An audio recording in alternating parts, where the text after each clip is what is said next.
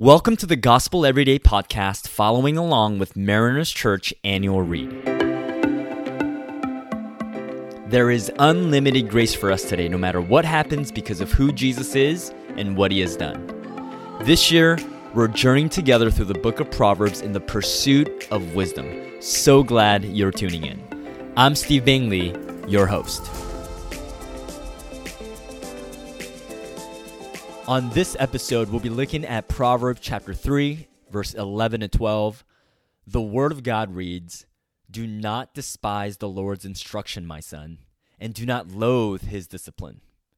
For the Lord disciplines the one he loves, just as a father disciplines the son in whom he delights you know, we've been camped out in Proverbs chapter 3, and we've been talking about various things that are, are markers of the wise, um, marks of the wise, but at the same time are the very means to become more wise. And in this episode, we're going to talk about, about adversity, about troubles, hardships, and suffering, which is, you know, this is really our favorite topic, right?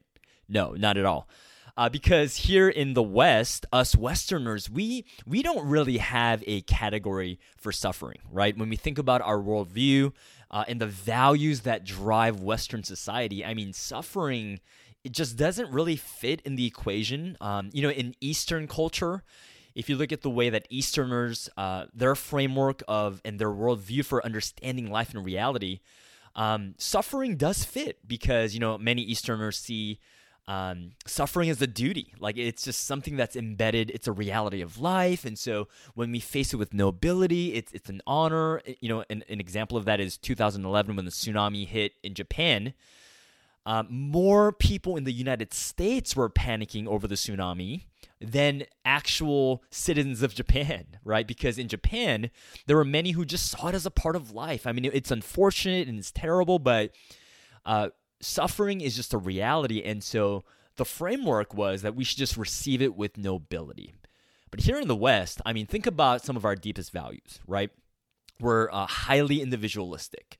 Um, happiness and comfort are some of our highest values and, and goals.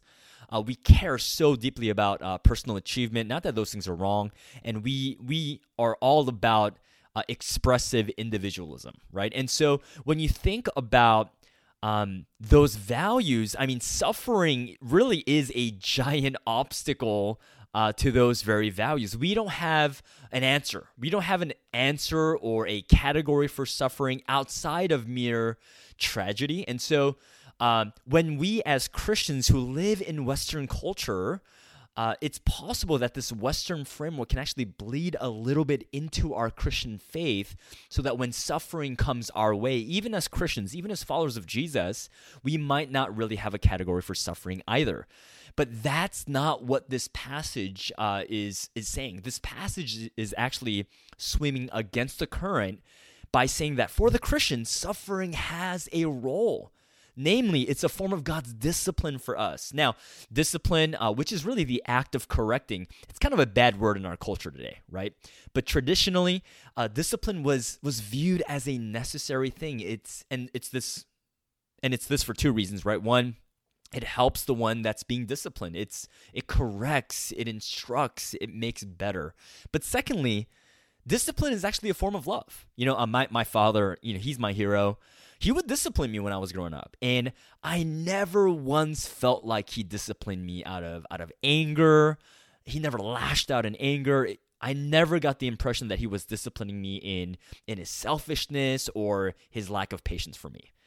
In those moments of correction, it was so evident and this is really the wisdom of my father and the way that he disciplined me. But it was so evident that he was doing it out of love for me, to help me and not to hurt me.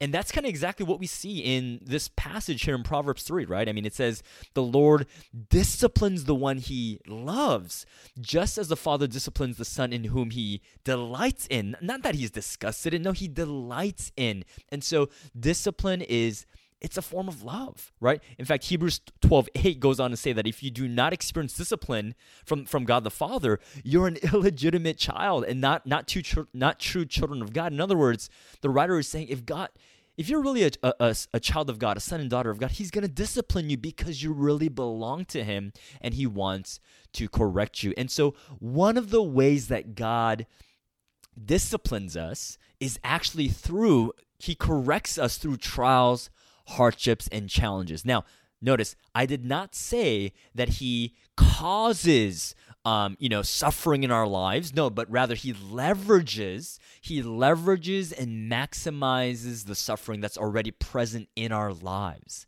I love the way that Tim and Kathy Keller they, they put they put it this way. They say you uh, you should accept your troubles as means for spiritual growth and part of the plan of our loving heavenly Father right? Hebrews 12, 7 goes on to say, endure suffering as discipline because God is treating you as his children. It's a way that he's growing us and, and refining our character and revealing to us the things that we're really placing our hope in that is ultimately not something that's trustworthy. Or maybe it's to uh, make us more patient and more loving, but he uses, he leverages uh, the suffering that's already existing and present in our lives to grow us for our greatest good. So, I want to ask you a series of questions to help us grow in this way uh, and have this perspective. Are, are you are you enduring right now through any kind of suffering, trouble, or hardship? Maybe it's in the realm of relationship maybe there's a certain relationship of friendship or uh, it's a marriage relationship. That's really there's some suffering happening right now. Or maybe it's financial. You're experiencing some difficulty and things aren't going the way that you had hoped or wanted. Maybe it's professional or maybe it's something just personal. Would you be open to the possibility of this being a form of God's loving discipline in your life? Again not not God causing it but him leveraging this for your greatest good because there are things way more important than just mere comfort, as great as comfort can be. There are things more important than just expressive individualism, but us becoming more like Jesus. Those things, it's the most important thing. And so it's God's kindness to us when He disciplines us through the existing circumstances in our lives, no matter how challenging they may be. You know, here's the reality suffering, it, it leads us down one of two paths we can either be better or or we can be bitter. We can be better or we can be bitter. Tim and Kathy Keller, they put it this way that suffering it can drive you toward God into greater love and strength or away from him into hardness of heart. This is hard you know, dealing with suffering, seeing having the right perspective, seeing it as God's dis- loving discipline, it's not easy. And so, you know, I want to be practical here with two things. One, would you remember uh, the suffering of Jesus on your behalf? On your behalf, would you remember the suffering of Jesus on your behalf? I mean, it, it's astounding that Jesus, he was perfect. He was perfect, and yet he experienced so much intense suffering while he lived on the earth for for 30, you know, 3 and some years and then he he received the ultimate suffering on that cross for our behalf when he died for our sins. I mean, it was the sins that we committed. He didn't commit it. He lived a perfect life. And yet, even though he was perfect, he took our sins so that he might bring us into right relationship and right standing with God so that in this moment, no matter what you're going through, no matter just the greatest trials that you may be enduring. No, God is not angry with you. No, that anger was placed on Jesus already. Instead, the, the circumstances that are happening, he's leveraging it on your behalf. So, would you remember the suffering of Jesus? Would you remember the suffering of Jesus? But secondly, if there's nothing else, because maybe uh, you're, what you're going through is so great that it's really hard to have the right perspective. If you can do nothing else, would you at least trust Him?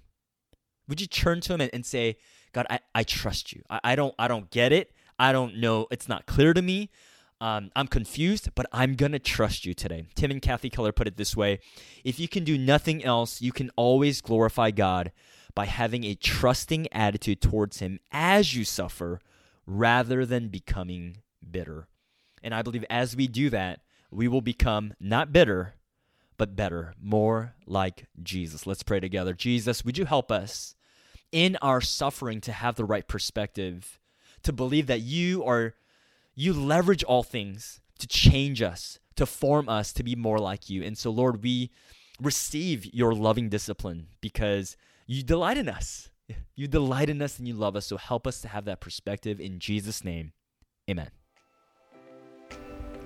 Thanks so much for allowing us to be a part of your day. Please be sure to subscribe and share. You can tune in tomorrow for fresh new content. And remember, no matter what happens, there is unlimited grace for us today because of who Jesus is and what he has done. For questions about service times and more, you can access all information about Mariners Church by downloading the Mariners app at your favorite app store, visiting the website at marinerschurch.org, or by finding us on Instagram, Instagram handle Mariners Church. Till next time, have a great day.